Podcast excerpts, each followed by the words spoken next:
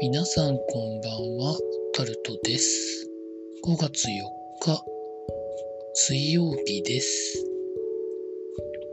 今日は、憲法記念日と子供の日の間に挟まれた緑の日ということなんですけど、あんまり印象がありません。皆さんいかがお過ごしになってらっしゃいますでしょうか？今日も時事と思うものに関して話していきます。コロナ絡みの話で中国の北京で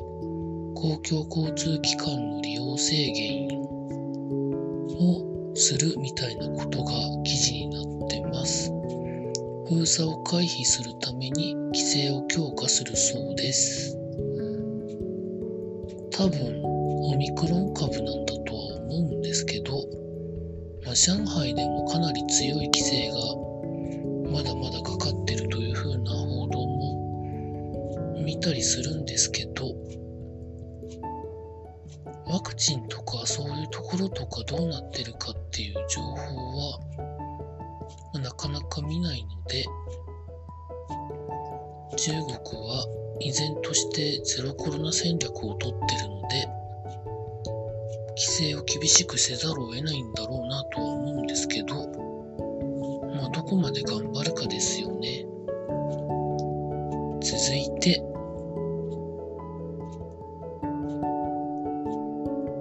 えっと、知床の観光船の話と、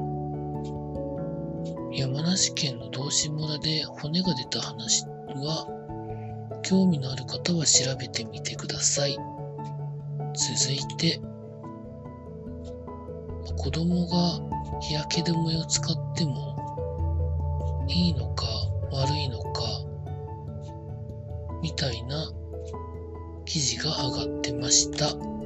興味のある方は調べてみてください。続いて、経済のところに行きますと、クレベリンをめぐり、対抗薬品が広告表示で違反を認めことが記事になってます。クレベリンなんとかで売られてるものは、主成分は確か二酸化塩素だったと思うんですけど、まあ私は怪しいなとずっと思ってましたけどね。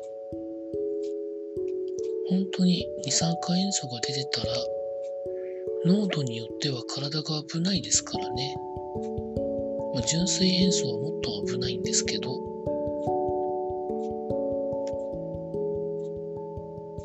まあ、そういうことで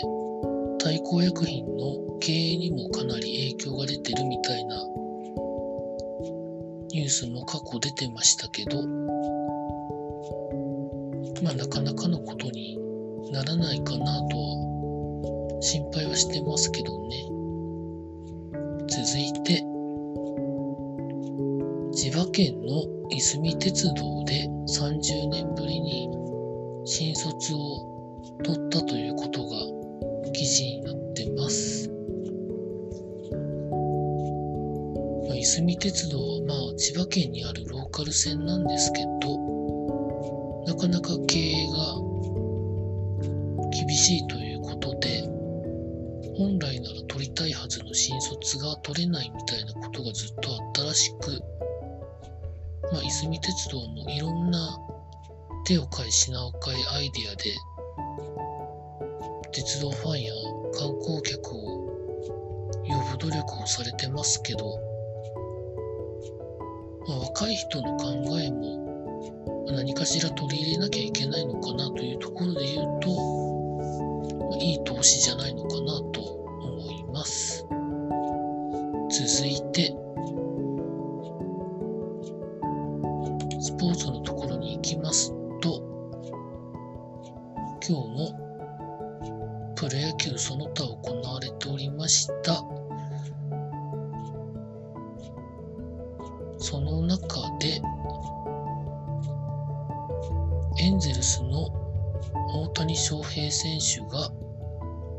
12打席ぶりにヒットを打ってということで記事になってました。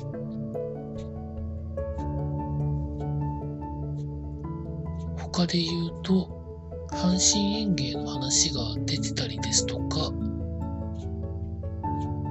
立浪監督中日の我慢見解で、強打選手を二軍行きにするですとか、オーストラリアのプロ野球リーグに日本のチームの参入を構想みたいな記事も上がってました。以上そんなところでございました。5月5日明日ですけど、出かけるかもしれないし、出かけないかもしれません。以上、タルトでございました。